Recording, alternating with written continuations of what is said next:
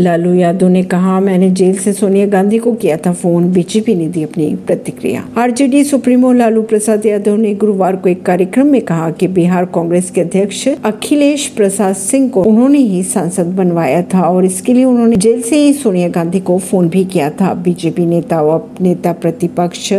विजय सिन्हा ने कहा की लालू जेल में मौज मस्ती करते थे उन्हें फिर से सजा होनी चाहिए परवीन सिंह नई दिल्ली